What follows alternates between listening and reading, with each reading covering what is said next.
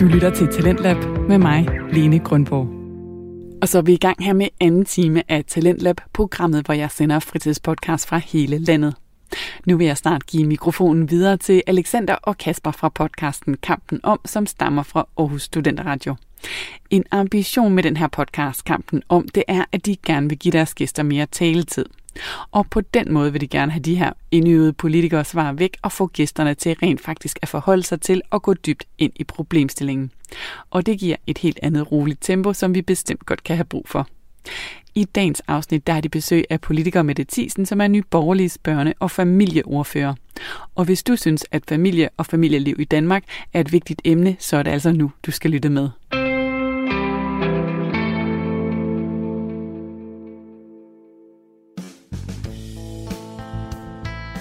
Du lytter til kampen om dagens gæst, nye borgerlige børne- og familieordfører, Mette Thiesen.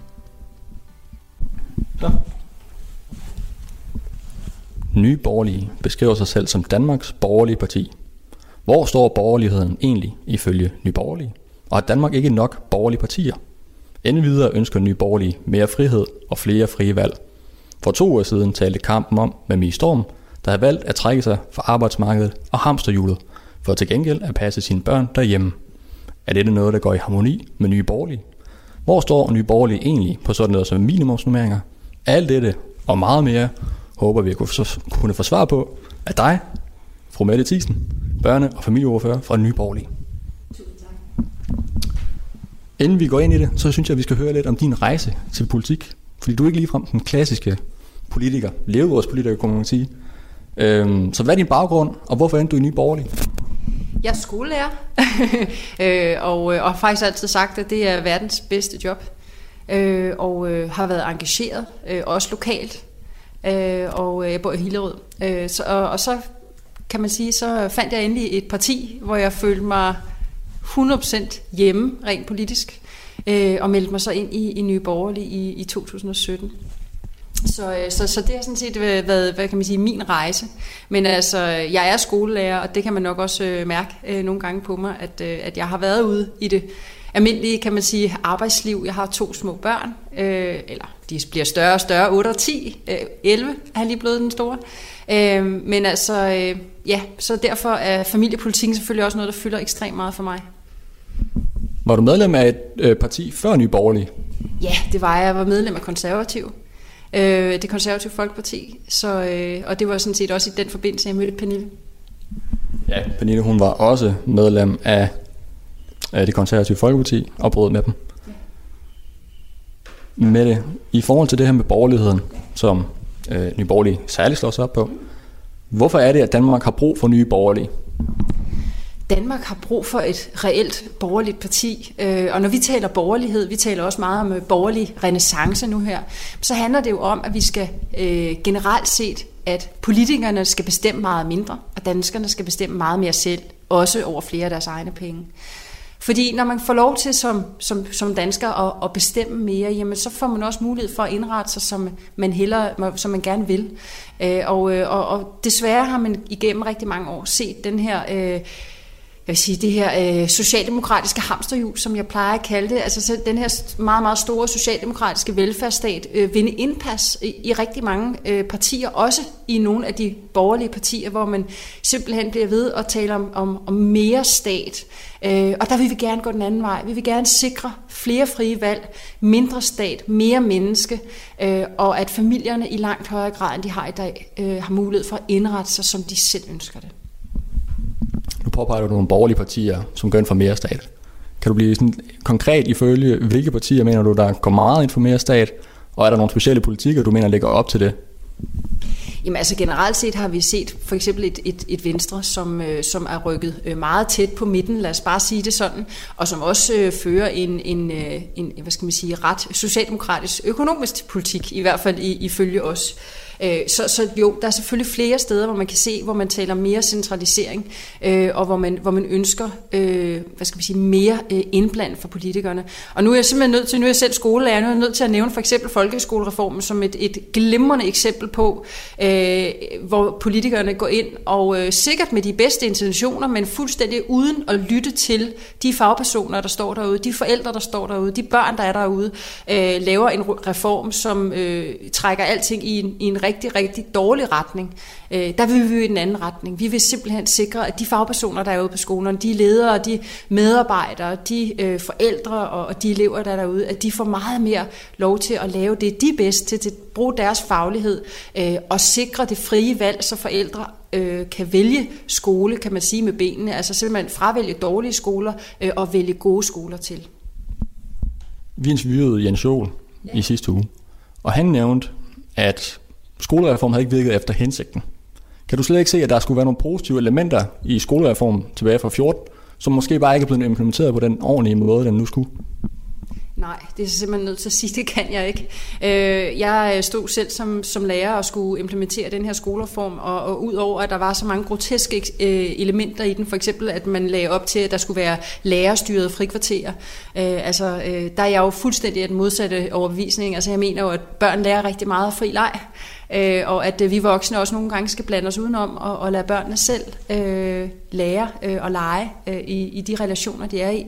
Så, så nej, der var rigtig, rigtig mange dårlige elementer, øh, og, og, og det her med, at man også herinde fra Christiansborg skal til at bestemme, hvor lang skoledagen skal være osv., så, så taler man jo ind i noget, hvor det bliver kassetænkning, og hvor det bliver kvantitet i stedet for kvalitet. Øh, og der vil vi gerne helt modsat vej. Øh, og det er også derfor, at øh, det giver rigtig god mening at tale om, om både om nye borgerlige, men også om den her borgerlighed. For det handler jo sådan set om, at udover at danskerne generelt betaler alt, alt for meget skat, øh, der vil vi jo gerne sikre, at øh, ting bliver, øh, alting faktisk i samfundet bliver meget mere decentralt. Øh, og når vi taler decentralisering, så taler vi jo ikke, at tingene bliver lagt ud til kommunerne. Vi taler faktisk helt ud til de enkelte institutioner. Sådan så, at Øh, vi får langt flere friplejehjem.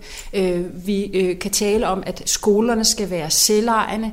Øh, det samme med daginstitutionerne. Og sådan så, at pengene følger det enkelte barn eller den enkelte øh, voksne, eller den enkelte ældre, øh, hvis det er det, vi taler om, sådan så man reelt har et frit valg uden statslig indblanding. Og sådan så de fagpersoner, der driver eksempelvis skolerne, at de kan lave den bedste skole øh, ud fra deres faglighed til lige præcis det område, hvor skolen ligger, i stedet for at der skal sidde nogen herinde på Christiansborg og kloge sig på det.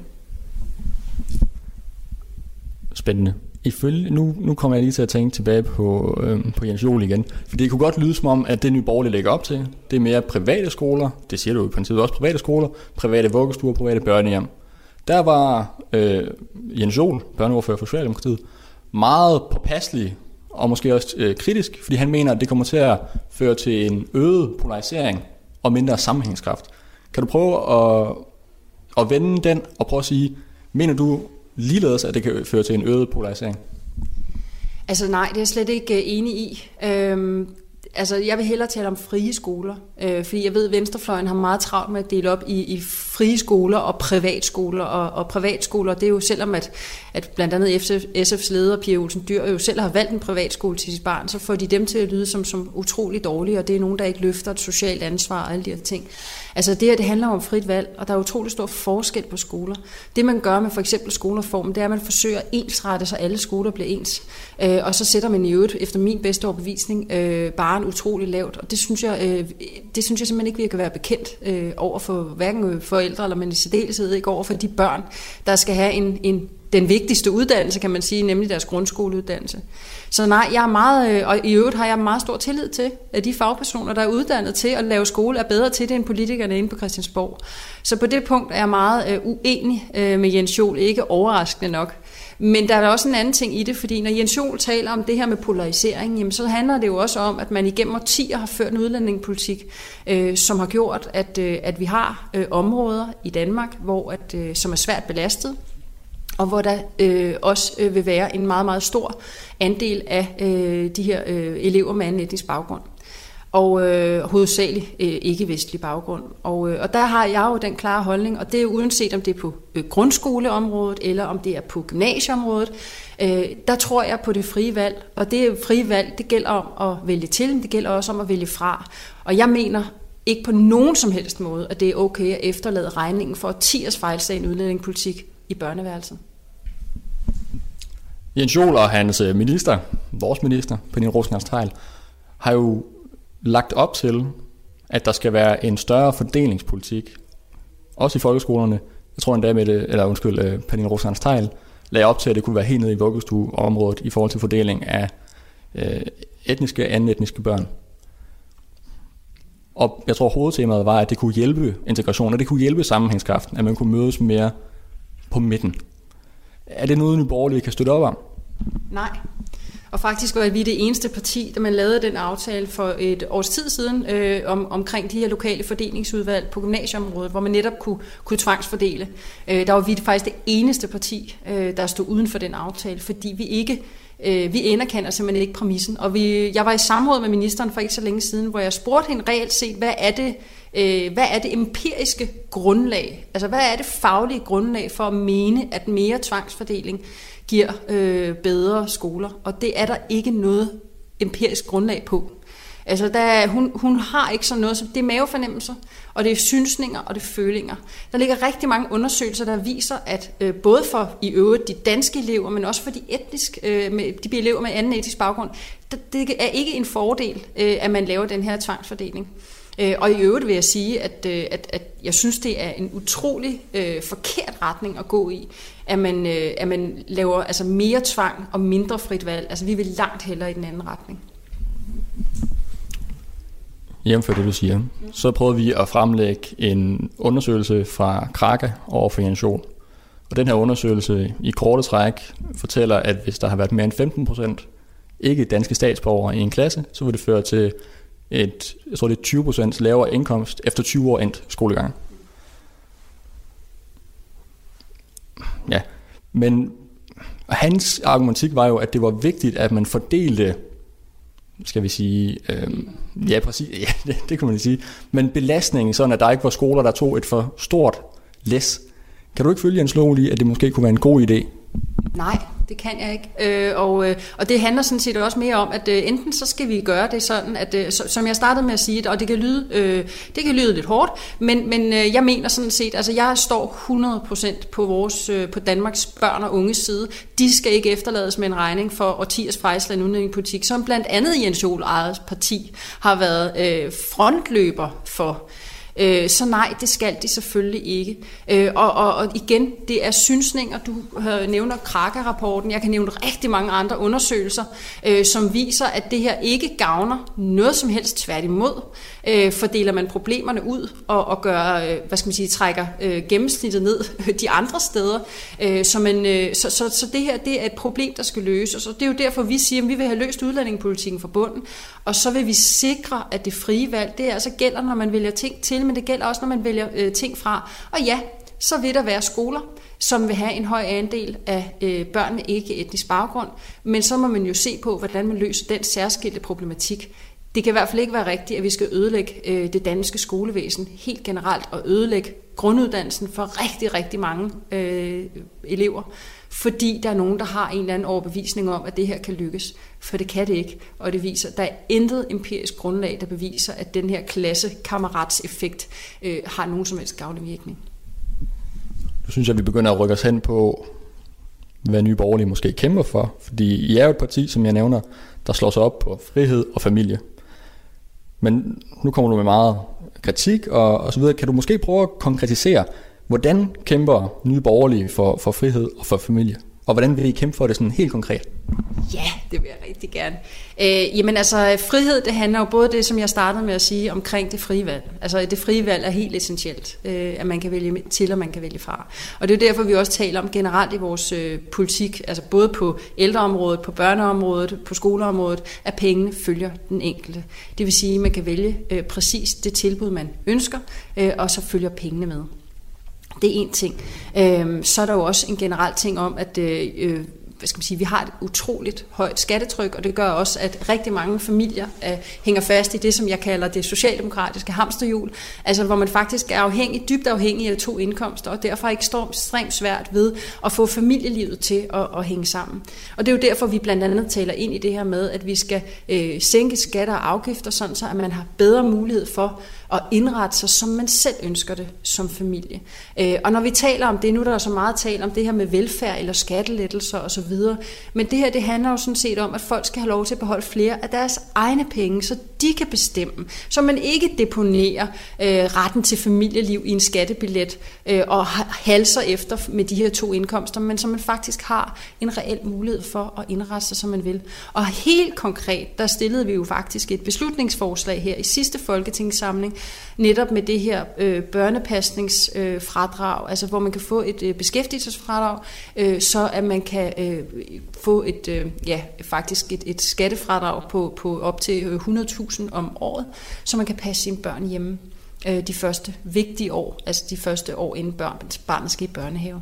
Øh, og det er jo et skridt på vejen, kan man sige. Men, øh, og og vi, vi taler også ind i sådan noget med registreringsafgift, fordi man også skal have, kunne, som familie kunne købe den bil, man ønsker, og bosætte sig i, i det, øh, den del af landet, man ønsker. Det er jo også øh, omkring, at øh, man ikke alle sammen skal bo i Storkøbenhavn, men at man kan bosætte sig i langt højere grad, hvor man ønsker det.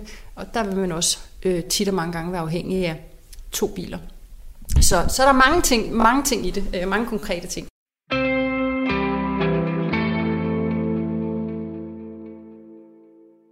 Du lytter til Talentlab med mig, Lene Grundborg. Og til den nye lytter skal jeg lige sige, at vi lige nu sammen hører podcasten Kampen om, hvor Alexander og Kasper taler med Mette Thiesen, nyborgerliges børne- og familieordfører.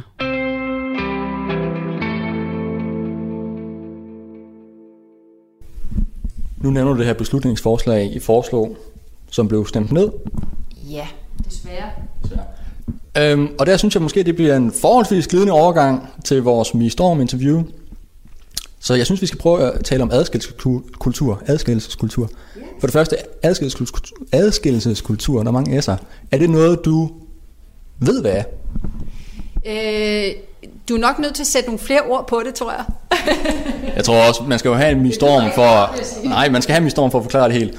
Men jeg tror, sådan som vores grundessens, det er, at adskillelseskulturen, det er jo et kulturelt problem, og det er det her med, at 97% af forældre sender deres børn i institution.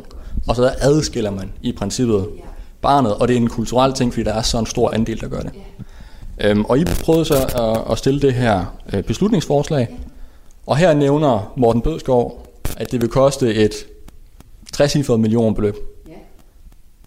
Så, så kommer det spørgsmål, som mange øh, borgerlige politikere tit siger, hvor skal pengene komme fra? Uh, ja, der er mange gode steder. Altså, vi kan jo starte med de 33 milliarder, der bliver brugt årligt på øh, forfejlet ikke-vestlig indvandring. Så kan vi lukke jobcentrene, det er 113 milliarder. Der er rigtig, rigtig mange steder, hvor man kan skrue ned øh, og sikre. Altså, der er en masse øh, djøffer, eksempelvis øh, øh ansat øh, eksterne konsulenter rundt omkring i kommuner osv. Altså, der er rigeligt øh, steder, man kan finde de her penge. Det er ikke det, der er problemet. Det, der er problemet, det er, at man skal have en politisk prioritering af det her område. Øh, og udover, at vi kan tale om helt generelt, ville det være meget nemmere, hvis man bare satte skatten ned helt generelt, og det er jo det, vi ønsker. Øh, og jeg er sådan set enig i det her med den her adskillelseskultur. Øh, det, der er vigtigt for mig, når vi taler om det her, det er, at jeg har ikke nogen institution. Jeg har selv haft begge mine børn i, i daginstitution. Øh, jeg havde så også et job, der gjorde, at jeg kunne komme tidligt hjem. Jeg var skolelærer i både indskoling og mellemtrin, da de var små, og, øh, og det giver jo en anden fleksibilitet. Men helt jeg er fuldstændig grundlæggende enig i, at, øh, at, at og det er også det, jeg kalder den socialdemokratiske velfærdsstat, altså hvor man ligesom deponerer øh, familielivet, eller hvad skal man sige, retten til familieliv i en eller anden skattebillet, øh, og, øh, og, og så ham, hvad skal man sige, løbe rundt i det her hamsterhjul for at få tingene til at hænge sammen. Øh, der vil vi gerne gøre det nemmere at være familie, øh, og prioritere familielivet i langt, langt højere grad, end det er i dag. Øh, og, øh, og jeg vil ikke udskamme nogen forældre for at prioritere at øh, få deres børn i daginstitution. Som sagt, det har jeg selv haft.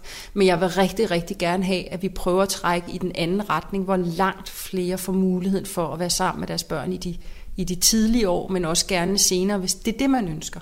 Sådan, så man som familie kan indrette sig, som man ønsker det. Jamen, jeg vil gerne prøve at læse et citat op for dig, som jeg måske tror, og det er jo op til lytterne at vurdere, der, men der måske taler ind i det her med adskillelseskulturen. For den 29. januar i Folketingssalen, og jeg kan ikke huske, var det, det var i forhold til det behandlingsforslag af Dansk Folkeparti. Yeah. Der siger du, at det er i familien, vi lærer om sammenhold, kærlighed, pligter og ansvar, og derved også lærer, hvad det vil sige at være menneske. Kan du prøve at uddybe, hvad du præcis mener med det her citat? Og hvad mener du med, at og, og mener du så, at institutionerne ikke kan tilvejebringe sammenhold, kærlighed, pligt og ansvar? Nu har du selv lige sagt, at du har haft din institution, men mener du måske, at, og det er det, som for eksempel Mie Storm nævner, Mie Storm mener, at der er kommet et moralsk forfald på statens regning. Mener du ligesom, at institutionerne ikke længere kan, kan tilvejebringe den kærlighed og den omsorg, som du måske prøver at beskrive det øh, citat? Ja, helt klart. Og det skal de da heller ikke. Altså, det er jo familien, man får alt det her grundlæggende. Øh, altså, nu er jeg nødt til også igen at tale ind. Jeg er skolelærer. Altså, det er ved Gud ikke mig, øh, der skal opdrage børnene. Det er ikke mig, der skal lære dem om de der helt grundlæggende ting. Det er noget, de har med sig, når de kommer øh, i skolen. Og så kan jeg selvfølgelig bygge videre på og, og give dem noget faglighed også øh, og selvfølgelig også øh, lære dem lidt om, øh, hvad, man ikke, hvad man må og hvad man ikke må, også når man er sammen med alle mulige andre. Men det er der i familien, alt det her grundlægges. Øh, det er fuldstændig, altså det er jo et fremragende citat øh, fra, min, fra min tale øh, til den her første behandling, tror jeg det var. Øh, Så, så, så det, øh, det, det holder jeg fuldstændig ved. Øh, og det er jo også det, der er helt grundlaget for samfundet, kan man sige. Det er, at vi har nogle familier, øh, undskyld, der er nogle, øh, vi har nogle familier, som, øh, som faktisk øh, kan give alle de her ting videre til deres børn. Og det er jo også derfor, det er så ekstremt vigtigt, at vi som forældre tager det ansvar og, og give vores børn nogle, nogle sunde, øh, sunde vaner. Og nu skal vi ikke lyde om sådan noget, men altså gode, sunde vaner, nogle øh, retningslinjer, give dem nogle rammer, de kan agere indenfor, øh, danne dem, øh, og, og, og altså alle de her helt grundlæggende ting, der gør, at man kan agere i et samfund. Altså hvis man ikke øh, lærer det i familien, øh, så ved jeg sådan set ikke, øh, hvor man ellers skulle lære det, fordi så vil jeg da, da sige, at, at så er det godt nok et stort ansvar, øh, institutionerne skal løfte, øh, hvis det skulle være dem, der gjorde det. Og det mener jeg i øvrigt også er en fuldstændig øh, forkert vej at gå. Det er i familien, man lærer alle de her ting. Øh, og så kan man komme nogle steder, hvor man øh, er omgivet af forhåbentlig øh, omsorgsfulde, kærlige voksne, som, øh, som øh, leger og så videre i løbet af en dag, øh, eller lærer en noget, som det er tilsvarende i skolen. Men det er i familien, alt det her grundlægges. Selvfølgelig er det det. Jævnfør beslutningsforslaget, så tror jeg måske, at der blev nævnt, at der er mange kommuner, der allerede kan give et hjemmepasser tilskud, kan man sige. Ja. Hvorfor er det ikke nok, at nogle kommuner i hvert fald har det her hjemmepasser tilskud? Hvorfor behøver vi den her skatte, skattefradrag? Jamen for det første, så synes vi jo ikke, det er særlig hensigtsmæssigt, at det er et tilskud, øh, man giver. Vi synes jo, det skal være et beskæftigelsesfradrag, sådan så det rammer, altså øh, at målrette dem, som er i beskæftigelse. Øh, så de har mulighed for at, at få det her, få den her mulighed for at passe børnene hjemme. Så, så, så, så det er en ting. Nummer to ting er, at det er jo bestemt, som du selv siger, ikke alle kommuner, der har det her tilbud. Og i øvrigt er det tilbud øh, af langt de fleste kommuner, at det er forholdsvis få penge. Altså det er ret lidt, man, man får øh, sammenholdt med, hvis man har en, en, øh, en almindelig indtægt. Øh, og så kan man sige, så er der sikkert nogen, der vil sige, men så kan man bare bosætte sig et sted, hvor at, øh, at huspriserne er lave og så videre. Øh, og det ved vi jo også godt, at øh, det er der sikkert nogen, der gør. Men men der er også nogen, der er afhængige af, øh, alt andet lige igen, apropos familie, at man gerne vil bo tæt på, på sin familie osv. Så, øh, så, øh, så jeg er da helt sikker på, at familierne de, øh, de forsøger at indrette sig øh, bedst muligt, øh, sådan så de både er tæt på, på den resterende familie, men også så de har råd til det. Men det er bare ekstremt svært i dag, fordi vi har et meget, meget højt skattetryk, øh, og, øh, og, og så længe at, at der er et meget, meget højt skatte- og afgiftstryk, så er det bare svært som familie at indrette sig, som man selv ønsker det. Så det her, det var vores forslag på, hvordan kommer vi et skridt hen ad vejen til, at langt flere vil have mulighed for at passe deres børn hjemme i de første utroligt vigtige år hvor man netop også ligger hele grundlaget for. Altså, vi ved jo, at de første tusind dage af et barns liv er de vigtigste. Så, så, øh, så vi vil så gerne, og vi knokler hver eneste dag, og jeg knokler som familieordfører, det er jo simpelthen den fineste titel, synes jeg, øhm, øh, at knokler hver eneste dag for at sikre, at familierne har reelle frie valg, at familierne har bedre mulighed for at indrette sig, som de ønsker det. Øh, og at vi skaber et samfund, hvor det er familien, øh, der ligger grundlaget, og hvor man ikke bare deponerer alt ansvar i en skattebillet. Nu nævner du selv den her, de tusind dage. Ja. Og det kan man sige, det er jo, er det Rockwool-fonden, undskyld? Ja, det mener jeg, det mener jeg. Og så kan man sige, det er jo en form for, for forskning, men vi fik jo det her, en opgave af Mie Storm, mm. da vi havde en samtale med hende. For hun vil rigtig gerne vide, om det ikke er en rigtig god idé, at vi allokerer væsentligt flere forskningsmidler til at undersøge, hvad er konsekvensen egentlig af det her hamsterhjul. Marie Krab, hun nævner, kalder det et eksperiment med vores børn i vuggestue og børnehaverne. Er det noget, nyborgerlige måske kunne have interesse i at tage med til et forhandlingsbord, eller simpelthen skal forskes meget mere i, hvad indflydelse øh, institutioner har på børn i fremtiden? Det ved jeg ikke nødvendigvis, og jeg tror også, det er rigtig vigtigt, at vi tager, øh, øh, hvad skal man sige, tager debatten på et grundlag, der hedder, langt de fleste øh, forældre øh, i dag er vokset op i den socialdemokratiske velfærdsstat, øh, og har derfor, øh, der er jo ikke nogen forældre, der putter deres børn i institution, fordi de mener, at det vil være dårligt for dem. Så jeg vil hellere sige, at vi går den anden vej. Jeg vil hellere sige, at vi, vi, vi sikrer mere frit valg. Fordi jeg kender rigtig mange øh, efterhånden familier, som virkelig godt kunne tænke sig øh, at indrette Og jeg vil sige, når man læser alle de her dameblade og sådan nogle ting, så har de næsten altid sådan nogle artikler med, du ved, folk, der bryder ud af normen og, øh, du ved, går hjemme med børnene, eller øh, flytter et eller andet sted hen, hvor de er selv, fuldstændig selvforsynende, eller et eller andet. Øh, og hvor jeg sidder og tænker, ja, det er rigtig fint, men kunne vi ikke bare tage en helt overordnet samfundsmæssig debat om, hvordan ønsker vi øh, vores samfund skal være? Ønsker vi virkelig, at folk de får stress og alt muligt andet, og, og, og dårlig samvittighed. Altså det tror jeg, vi alle sammen kender, øh, også øh, især når man har børn, med at man ikke lige når hjem, og man vil gerne, og det ene og det andet. Øh, ønsker vi virkelig et samfund, der er skruet sammen på den måde, for at man skal øh, få det hele til at hænge sammen, for at man kan betale så høj en skat og så, så høje afgifter øh, til en stat? Eller ønsker vi, at staten skal være væsentligt mindre, og at familierne øh, kan få lov til at beholde langt flere af deres egne penge og indrette sig, som de ønsker det? Og jeg ved i hvert fald, at vi står klart på familiernes side. Vi ønsker, at familierne skal have de bedste muligheder for at indrette sig, som de ønsker det. Og det handler blandt andet om en mindre stat, mere decentralisering, mere frit valg, og øh, også, øh, at de beholder langt flere af deres egne penge. Jeg tror, i forhold til det, du lige nævner her med mindre stat, så prøver vi også at fremføre argumentet, måske kan man sige, over for Jens Jol, med om der ikke er for meget udefra kommende kræfter, kan man sige, der måske definerer børnepolitik og skolepolitik i Danmark. Her tænkte vi øh, væsentligt på OECD-rapporterne, der har indført nationaltests. De facto har øh, ført til, at det er blevet indført. Og ligeledes Ontario, den her provins i Canada, som har været sådan en grundsten i Antorinis øh, reform tilbage fra, fra 13. Mener du, at, og nu kan jeg også bare lige nævne ind til, Starting Strong, altså EU-papirerne, øh, Starting Strong, der ligesom har lagt op til pædagogiske læreplaner, mener du, at staten, altså den danske stat, i princippet har nok rådrum, eller er der for mange sådan transnationale, globalistiske øh, dagsordner, der bliver tvunget ned over hovedet? Ja til det sidste. Alt for mange med verdensmål, og netop også, altså prøv at høre, det, i Danmark laver vi, altså vi, vi, vi håndterer og Danmark, altså og, og, det der med, at EU og FN og jeg ved ikke hvad, skal til at blande sig i, hvordan og hvorledes, det, det er jeg ikke fan af, lad os bare sige det mildt. Øh, det, det skal vi væk fra. Altså det her, det handler om sund fornuft. Øh, det handler grundlæggende set om, at øh, altså, nationale øh, test for eksempel, ikke? Altså, dem vil vi jo også gerne have afskaffet. Altså vi har jo set klart og tydeligt, at øh, de ikke øh, bidrager med noget som helst positivt. Jeg har selv øh, haft øh, en tvivlsom fornøjelse af både at lægge barn, børn til, øh, men også selv at, at, at gennemføre dem, og, og, og man kan jo ikke bruge dem til noget øh, som, som fagperson heller. Altså det, det, det, det er helt håbløst.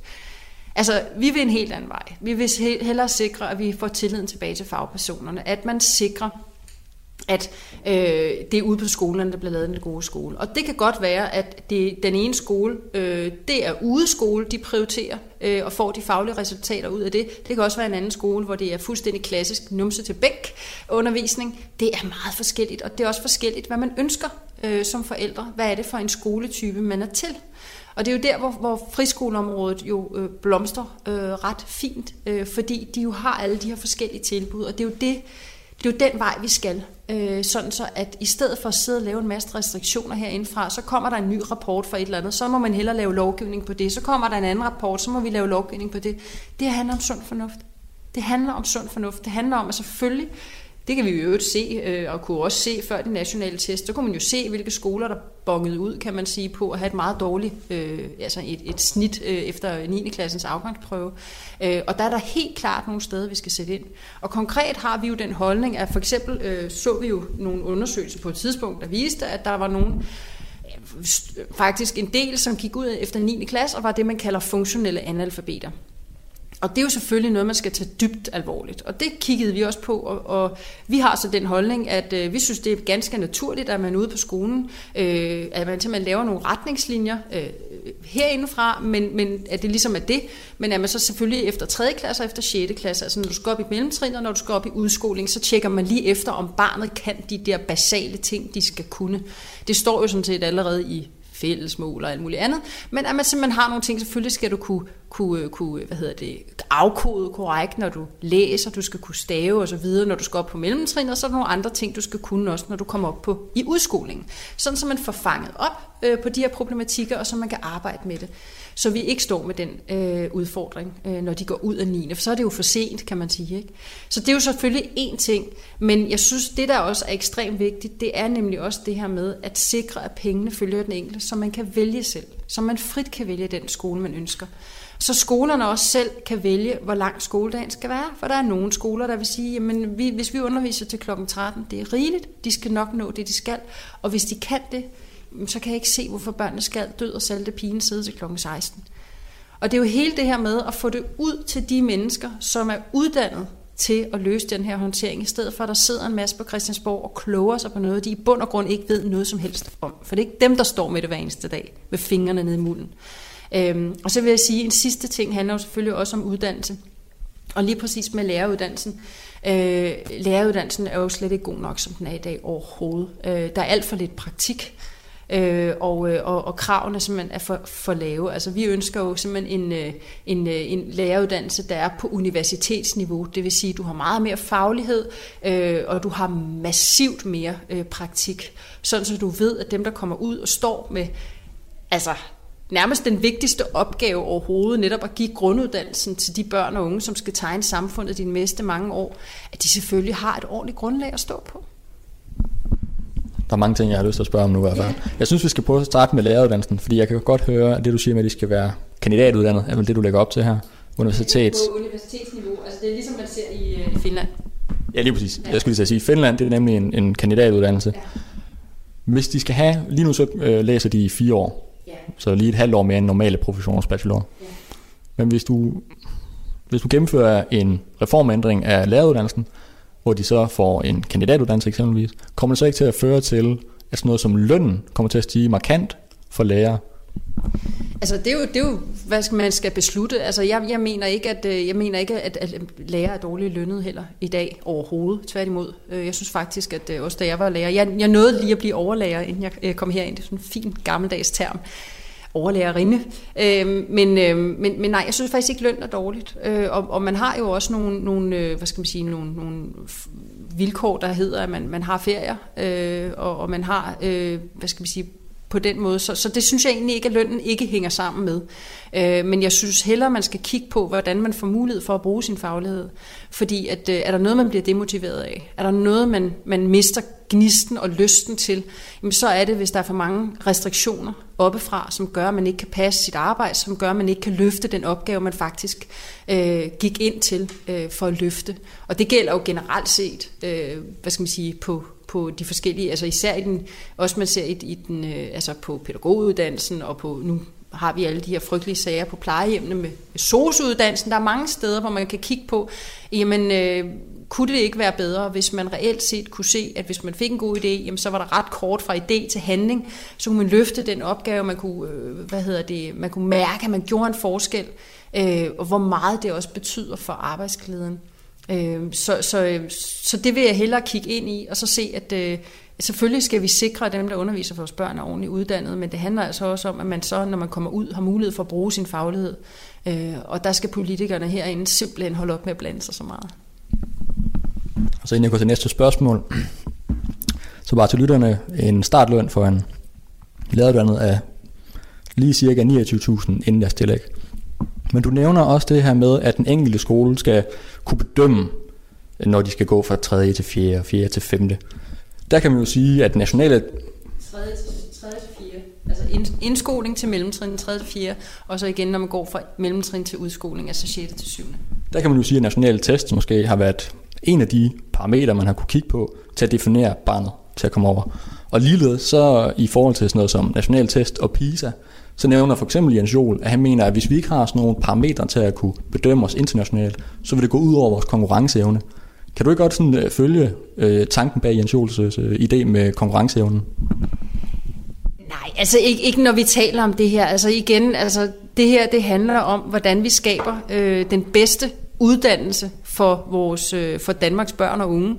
Øh, og, øh, og hvis vi skal skabe den bedste, så for det første kan vi kigge på, på de lande, der faktisk har haft succes med det. Og der kan man jo kigge på Finland for eksempel. De har jo ikke mega lange skoledage, de, men de har til gengæld en virkelig, virkelig god læreruddannelse, der gør, at der også er meget stor respekt om lærerfaget. Og jeg vil hellere se øh, i, i den retning. Øh, og så vil jeg så sige, så handler det jo grundlæggende set om, jeg er ikke, altså det skal ikke være nationale test, fordi dem fik vi jo øh, klart og tydeligt set, at de fungerer jo overhovedet ikke. Øh, og, og jeg skal være ærlig at sige, jeg har også stået med dem nogle gange, det var totalt ubrugeligt.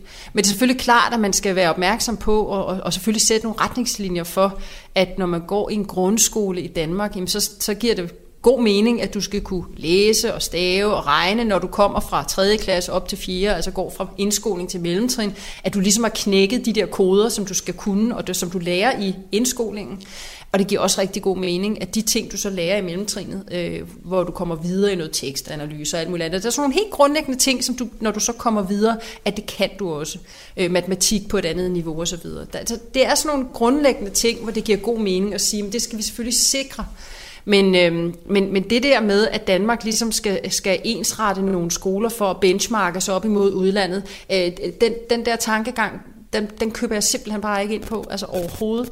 Tværtimod, jeg synes, det er faktisk en lille smule ubehageligt, og, og, og at det er ligesom om, at, at alle øh, det er ligesom om, at alle øh, børn og voksne, og, og hvad skal man sige, generelt altså familierne for den sags skyld, ligesom skal løbe rundt i hamsterhjulet for at, øh, at producere øh, hvad skal man sige, øh, arbejdskraft. Altså, det bliver sådan ekstremt øh, øh, statsagtigt, og, og det, det, det bryder mig meget lidt om.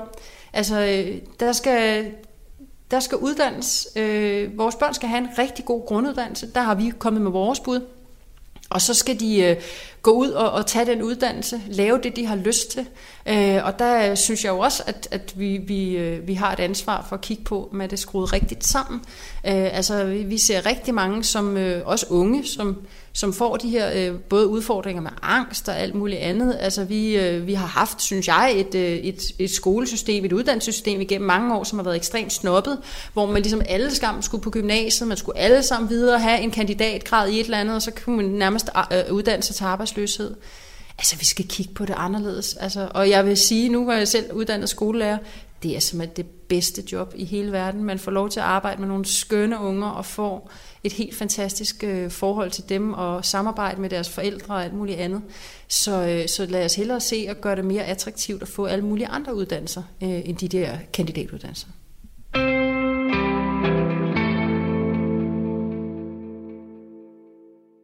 Du lytter til Talentlab med mig, Lene Grundborg.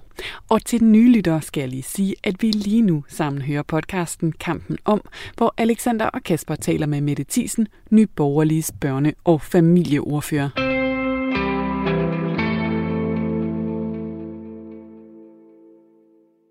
Jeg tror, der er, når der er mange, der sådan tænker nye borgerlige, tænker borgerlighed generelt, så tror jeg, der er rigtig mange, der tænker konkurrencestaten. Ja. Altså det her Ove Kai Pedersen, øh, jeg tror, jeg mener, det er ham, der har sådan begrebsgjort det med konkurrencestaten. Og, og Ove Kai Pedersen, han nævner, at skoler for eksempel uddanner til, at man skal være en fodsoldat for konkurrencestaten. Ja. Og han mener også, at velfærdsstaten slet ikke kan overleve ude konkurrencestaten.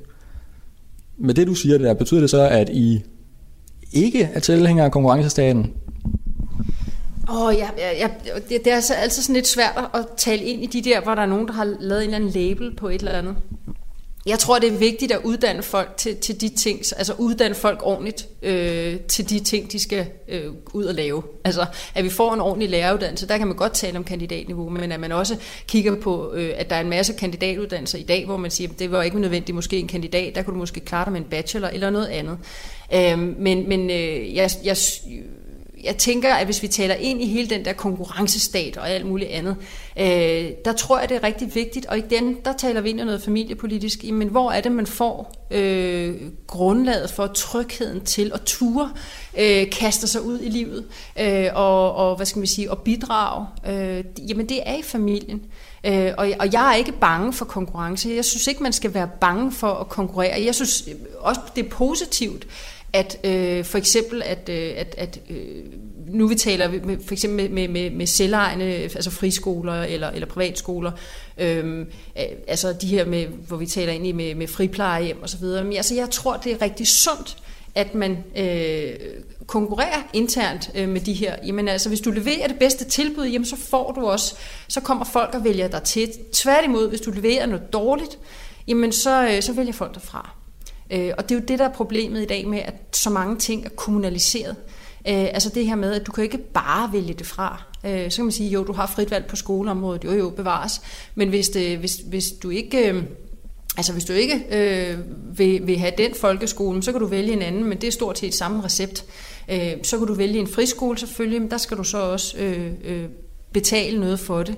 Øh, så, så det er jo et spørgsmål om at sige, hvordan gør vi det øh, bedst muligt, øh, sådan så igen, at familierne kan indrette sig, som de ønsker, vælge den skole, de vil, øh, vælge den daginstitution, de vil, vælge øh, den, det øh, plejehjem for eksempel til, til, til deres øh, pårørende, som, som de ønsker, øh, og, så, øh, og så sikre, at det gør altså man gør det rigtig nemt. Ja. Nu tror jeg måske, jeg vil læse et, et citat op igen. Og det er en rapport fra Task Force, Task Force om fremtidens dagtilbud, og den er lavet af Niels Egelund.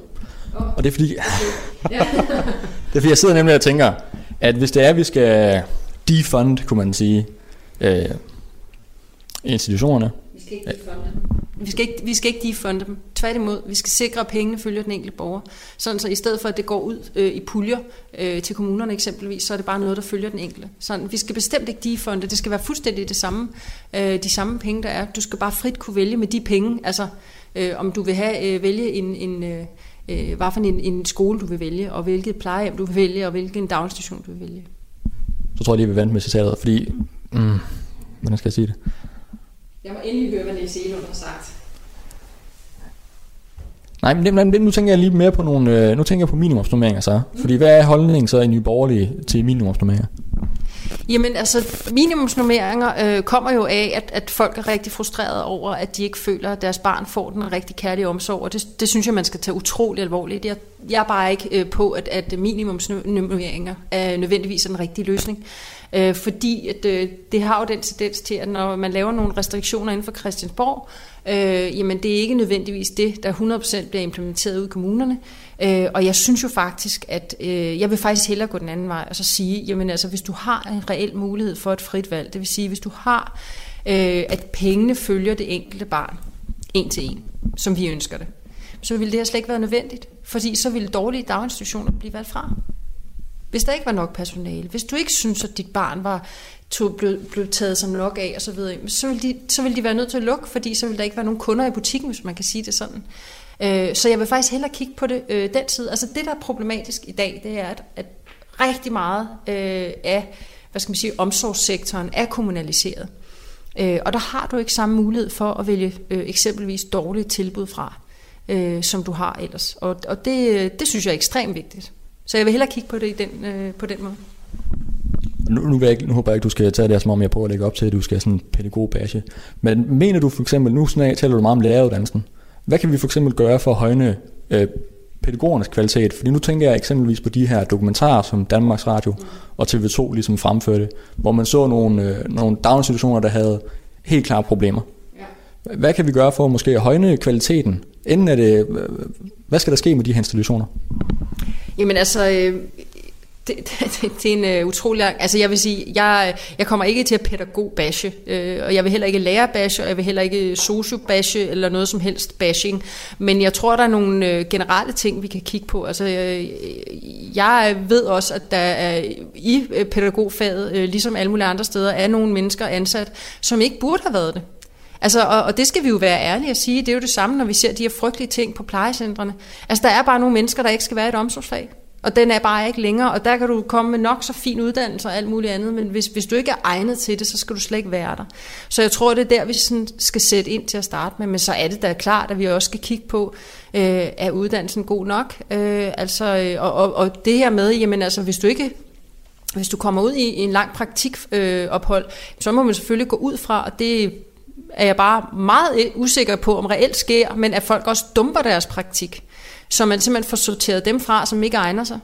Øhm, så, så der er rigtig, rigtig mange steder, hvor man kan kigge på det, øh, hvordan man gør det bedre. Øh, men det handler altså også om, at, at man ikke holder kunst, altså dårlige institutioner skal ikke holde kunst, holdes kunstigt i live.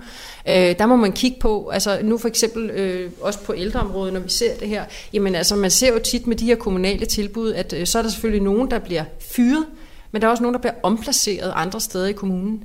Øh, og det er jo sådan en helt håbløs tilgang til det. Altså hvis du ikke er egnet, så skal du ikke være ansat. Øh, og hvis du ikke kan, som leder kan, kan, kan styre det her tilbud og sikre, at medarbejderne øh, leverer øh, den kvalitet, de skal, jamen så, øh, så er du heller ikke voksen til opgaven. Så, så der er vildt mange øh, aspekter i det her. Øh, men, men det vigtigste, synes jeg, det er det her med at vælge til og vælge fra. Og hvis man ikke havde så stor en del af den øh, hvad skal man sige, offentlige sektor, som var så kommunaliseret, øh, og, og i høvet en del af den offentlige sektor, hvis man simpelthen kunne sikre, at daginstitutioner, skoler, ældrepleje osv., at det mere blev lagt ud, jamen så havde du reelt mulighed for at vælge et dårligt tilbud fra, og så ville de lukke. Jens Jol, der vil ligesom prøve at fremføre det her, som, han mente mere, at det handlede om, om dårlig ledelse. Og så professor Ole Henrik Hansen, han nævner, at øh, de vuggestuer er så, det er et citat undskyld, fra Ole Henrik Hansen. De vuggestuer er så elendige, at en stor del af dem burde lukkes. Er du mere på Jens Jol holdet med, at det er dårlig ledelse, vi skal prøve at, at møge ud, så at sige, eller er du mere over på professor Ole Henrik Hansen, der mener, at nogle institutioner simpelthen bare burde lukkes? Jeg er nok lidt øh, en mellemting, fordi jeg mener jo, at man skal kunne vælge med fødderne. Altså øh, det her med, at pengene følger det enkelte barn, og derfor vil man også vælge sådan nogle dårlige institutioner fra, og derved vil de lukke. Øhm, hvor Jens Jol jo taler ind i den her øh, meget typiske øh, statslige tankegang med, at så hvis man lige skruer lidt her og skruer lidt her, øh, men jeg kunne egentlig godt tænke mig at lægge mig lidt øh, midtvejs, fordi det, jeg synes, der er ekstremt vigtigt, det er, at hvis man nu øh, sikrede, at øh, de her institutioner faktisk havde muligheden. Hvis der sad, en, altså ligesom du har på, på andre selvegne øh, institutioner, der sidder en bestyrelse, jamen, så ville de jo fyre lederen, hvis de ikke magtede opgaven. Så ville de jo fyre de medarbejdere, som ikke magtede opgaven. Øh, så, så, så havde man mulighed for, at det her institution ikke blev lukket. Og det er jo det, vi ser øh, rundt omkring i, i Danmark, når øh, kommunen, kommunen ikke kan drive en daginstitution, mm, og kommunen vil lukke den, så ser vi jo, at de her private initiativer skyder op, hvor at øh, ildsjæle, forældre osv., jamen de driver daginstitutionen videre og faktisk får det til at fungere. Og det er jo sådan et klart eksempel, synes jeg, på, at, øh, at det fungerer bedre på den måde, at, øh, at vi skal have det øh, meget mere decentralt, øh, end det er i dag. Fordi så vil man også undgå nogle af de der redsomme billeder, øh, som jeg tror, vi alle sammen sad og fik helt ondt i maven af at se på. Men altså, du kan, nogle af dem, man ser på de optagelser, der kan du altså ikke uddanne dig ud af det. Det er mennesker, der aldrig nogensinde burde arbejde med andre mennesker, for at være helt ærlig. Vi nærmer os slutningen på, øh, på vores interview her, så jeg synes, at vi skal prøve med de to sidste spørgsmål. Og det første spørgsmål, jeg vil prøve at stille dig, det er sådan fremtidsprognosen for både nye borgerlige, men måske også bare borgerligheden generelt. Hvad tror du kommer til at tilvejebringe Danmark om, lad os sige, måske næste folketingsvalg. Hvor står borgerligheden til næste folketingsvalg? Altså, jeg anerkender fuldt ud, det her det er en lang sej kamp. Øhm, og øh, og, og det, det, jeg tror, der er ekstremt vigtigt, det er hele tiden at blive ved øh, at tale om. Altså, fordi det er nyt. Øh, det er nyt, at man taler om reel decentralisering. Det er nyt, at man taler om, at øh, kommunen i princippet udelukkende skal føre tilsyn, men at alle øh, institutioner skal være selvejende. Det er nyt, at man taler om, at pengene følger den enkelte borger. Det er nyt, at man taler om, at skatten og afgifterne generelt skal sættes ned, så fri, familierne har mere frihed. Øh, alle de her ting, som er så ærkeborgerlige, øh, og som er sådan kernen kernen i det her med, at man tager ansvar selv som familie og har mulighed for det. Øh, jamen det, øh, det er et langt sejt træk, øh, og jeg tror ikke, at vi har løst opgaven til næste folketingsvalg. Det vil jeg ønske, men det tror jeg desværre ikke, øh, vi har. Men vi gør, hvad vi kan for at trække Danmark i en mere borgerlig retning. Øh, og, øh, og så må vi... Øh, så må vi sætte alle sejl til, det gør vi også, det har vi gjort fra start af, øh, og, og kæmpe for, at, øh, at ja, man kan sige, at borgerligheden øh, vinder frem. Altså, at, at danske familier har bedre mulighed for at indrette sig, som de ønsker det.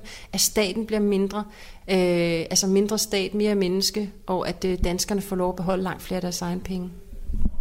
Det kunne også tyde på, at I har vind i sejlen i hvert fald. Jeg mener, at jeres nyeste måling lå på lige omkring 7 procent. Ja, det ser dejligt ud. Vi, vi, vi brokker os bestemt ikke. Det går rigtig meget frem. Vi har også en voldsom øh, hvad hedder det, medlemstilvækst. Så, øh, er I oppe omkring 10.000 medlemmer? Vi nærmer os. Nærmer jeg. Flot. Så synes jeg, det aller sidste spørgsmål, fordi du er en travl politiker, Mette Thiesen. Jeg gav en... Jeg er en, travlt til at tale familiepolitik. Det er så vigtigt. Godt svar. Jeg havde et, en lektie til Jens Jol, den nåede jeg desværre ikke at give dig, men jeg håber måske, du på stående fod kan svare alligevel. Jeg gør det, ja. Fordi vores lektie til Jens Jol, det var, at hvis han havde 90 mandater, altså hvis det var, hvis der var 90 Jens Jol mennesker inde på borgen, hvad skulle der så ske demokratimæssigt? Hvad, hvilken, hvad skulle der ske lovmæssigt? Øh, skulle, hvad, hvad, var, øh, hvad var idealet? Så hvis der var nu var 90 med Thiesen, der sad nede i Folketingssalen, nu skal vi prøve at igen at gøre det kort, men hvad skulle idealet for, for Mette Thiesen være, hvis du havde magten? Og øh, idealet for Nye Borgerlige, vil jeg hellere sige, fordi det er jo det, vi kæmper for. Altså selvfølgelig skal vi have løst udlændingepolitik for bunden. Fuld asylstop, kriminelle udlændinge ud efter første dom, og at alle udlændinge skal forsørge sig selv. Det var fuldstændig nummer et. Derefter, øh, jamen, så var det en, en generel decentralisering. Altså en, en, øh, en, simpelthen et spørgsmål om, at vi lægger tilliden ud til fagpersonerne, lad dem skabe de bedste skoler, bedste daginstitutioner, bedste ældrepleje, og at pengene følger den enkelte borger. Sådan så vi kan gøre staten markant mindre øh, og sikre familierne langt flere frie valg. Skal vi have skatten ned, afgifterne ned, øh, og give danske familier meget mere frihed til at vælge selv og indrette sig, som de selv ønsker det. Det er det vigtigste. Og med det så tror jeg, jeg vil sige rigtig mange tak, med Thiesen, fordi vi måtte besøge dig her på Christiansborg. En sidste ting. Mette, hun kan findes på Facebook og Instagram under Mette Thiesen. Og... Ikke bare Mette, for så kommer der Ja, det er rigtigt. Der skal helst stå Mette Thiesen. Ydermere så vil jeg sige til jer, kære lyttere, at vi var... Vi var ikke i studiet den her gang. Vi var på Christiansborg, inde og besøge Mette Thiesen. Og hvis der var noget med lyden, så er det måske min mikrofonholderi, og det skal jeg selvfølgelig nok gøre bedre. Vi ses næste gang.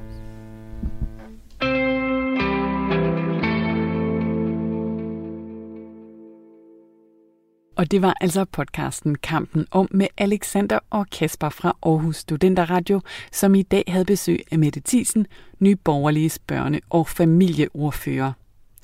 I programmet der henviser de også til tidligere samtaler med Jens Jol, og den kan du blandt andet finde i tidligere afsnit i Talentlab på vores hjemmeside radio4.dk, i vores app eller lige der, hvor du normalt lytter til podcast. Og det blev altså også en interessant snak om dansk familiepolitik, hvor jeg virkelig synes, at Alexander og Kasper de holder det, de lover.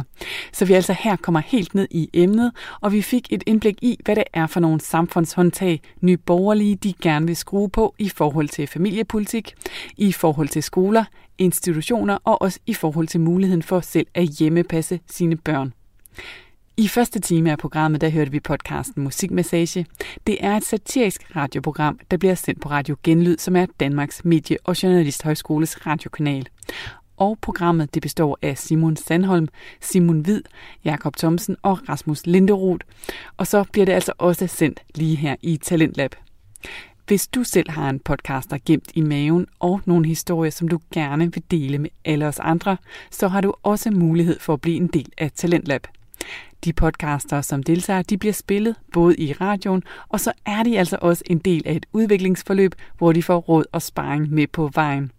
Og vi har for eksempel næsten lige holdt en meget coronavenlig kursusdag, hvor de forskellige podcaster de fik mulighed for at dykke helt ned i, hvordan man bliver en bedre podcaster.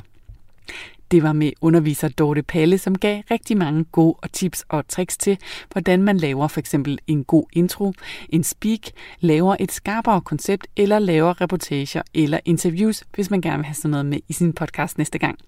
Og jeg havde selv fornøjelsen af at deltage, og det var simpelthen så fedt at mærke, hvordan alle bare brænder for at lave podcast, og også fik rigtig meget ud af at møde hinanden. Så hvis du sidder og tænker, at sådan et fællesskab, det kunne også være noget for dig, så synes jeg altså, at du skal gå ind på radio4.dk, og under Talentlab, der finder du en formular, hvor du kan sende en podcast eller en lydbid ind til os.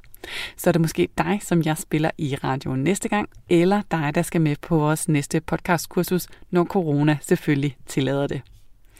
Og din podcast, den kan faktisk handle om alt mellem himmel og jord, for vi har virkelig mange sjove, skæve og spændende og nytænkende bud på, hvordan man laver podcast her i Talentlab. Her er både samtale-podcast, interviews og mere underholdende formater. For eksempel så har vi videnskabspodcasten Spækbrættet, der blander humor og videnskab. Og så har vi også som et andet eksempel sejlerpodcasten Eventyret starter her, som undersøger, hvordan man får mere eventyr og også sejlads ind i hverdagen, for bare at nævne et par eksempler. Men jeg har altså ikke flere lytteoplevelser tilbage på programmet her for i aften, men Talentlab er selvfølgelig tilbage igen i morgen. Tak for i aften.